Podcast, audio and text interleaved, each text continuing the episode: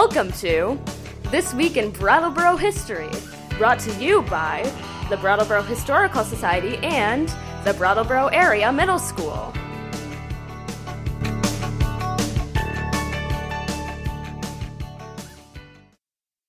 On April Fool's Day in 1835, Jim Fisk was born in Pownal, Vermont. His father worked in Pownal and Bennington woolen mills for a few years and then became a peddler. When Jim was eight years old, his family moved to Brattleboro. His father, Mr. Fisk, sold household goods on the road, specializing in silk dresses and other products for farmers and their wives. Mr. Fisk was very successful and had up to eight wagons on the road selling goods in southern Vermont and New Hampshire, eastern New York, and western Massachusetts and Connecticut. In 1849, Mr. Fisk built the Revere House on the southern corner of Elliot and Main Streets. This successful economic environment gave young Jim an early exposure to the business world. However, Jim grew up restless. At the age of 12, he dropped out of school. He worked for his father, serving as a waiter in the Revere House, and he also tried his hand in the peddler trade. At the age of 15, he joined Van Amburgh Circus and traveled from town to town selling tickets, feeding animals, and learning to be independent. At 18, he returned to Brattleboro and entered into partnership with his father in the peddling business. Jim brought a circus style flamboyance to the peddling profession, painting the wagons bright colors, wearing fancy suits, and selling like a circus ringmaster. When Jim was 19, he had married 15 year old Lucy Moore of Brattleboro. This was legal at the time, but today would be illegal. After five years in the peddling business, Jim Fisk became very successful and caught the eye of the Jordan and Marsh Company of Boston. Jim and Lucy moved to Boston and he began working for the retailer Jordan Marsh when he was 25. A year later, when the Civil War began, Fisk saw an opportunity to make a lot of money. As the war started, he sold blankets to the Union Army for huge profits. He wined and dined government officials and gained large government contracts to provide clothing for the soldiers. He then made millions by illegally smuggling Southern cotton to New England mills during the war. He bribed railroad operators, ship owners, and government officials in order to break federal laws and transport the cotton to mills controlled by the retailer Jordan Marsh and himself. Fisk had many people working for him in the South as they searched for available cotton, including his father.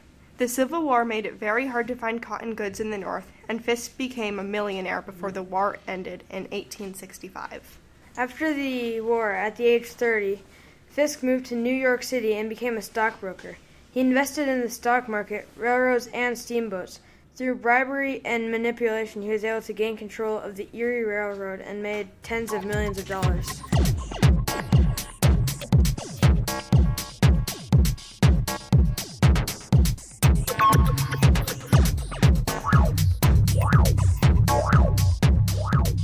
Black Friday scheme of 1869 caused many people to lose a great deal of money. Jim Fisk and a business partner attempted to corner the gold market by bribing government officials, artificially raising gold prices by 30%, and then selling the gold before the market dropped. Over $500 million worth of gold was traded on that Friday, and much of it was lost through speculation. It was reported that Fisk and his partner were able to make $11 million before the government stepped in and stopped Fisk's attempt to control all of the available gold in the United States. Economists say that this event caused a mini depression for our country. The term Black Friday is now used to describe the day after Thanksgiving where there are huge sales in many stores. These two events are connected because now on Black Fridays, people are in a panic to buy things before the deal ends. The same approach was taken by many back in 1869 when people bought gold in a panic, thinking the value would continue to go up. When the price went down quickly, many people lost a great deal of money. While most of Fisk's money was gained by deceit and bribery, he was also known to donate large sums of money to needy causes. When the Great Chicago Fire happened in 1871, Jim Fisk led the New York City relief effort and sent trains of supplies to Chicago to help the city get back on its feet.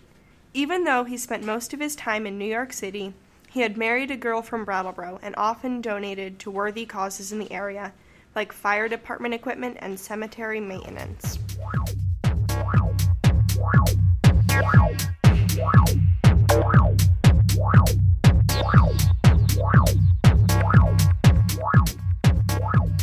Jim Fisk continued to live an exciting life in New York City, but in 1872 he was shot and killed by an ex business partner. Fisk had been involved in an affair with a New York City actress for two years. A business partner of his also began an affair with the same woman, and a scandal ensued. During their affair, Fisk had written love letters to the actress, and now she and her new boyfriend threatened to release them to the press. The new couple tried to blackmail Fisk, but he was able to stop the release of the letters by getting a friendly judge to issue a court order banning the publication of the letters. Fisk eventually agreed to pay the couple $10,000, but the former business partner thought the letters were worth at least $40,000.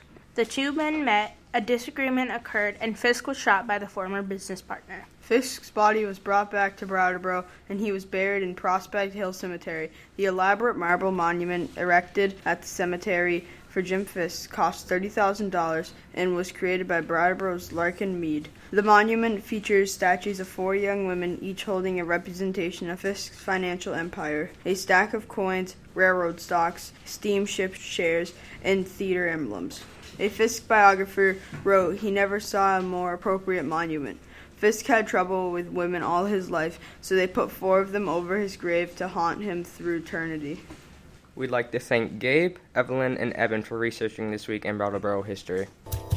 Please join us next week for another story from Brattleboro's past.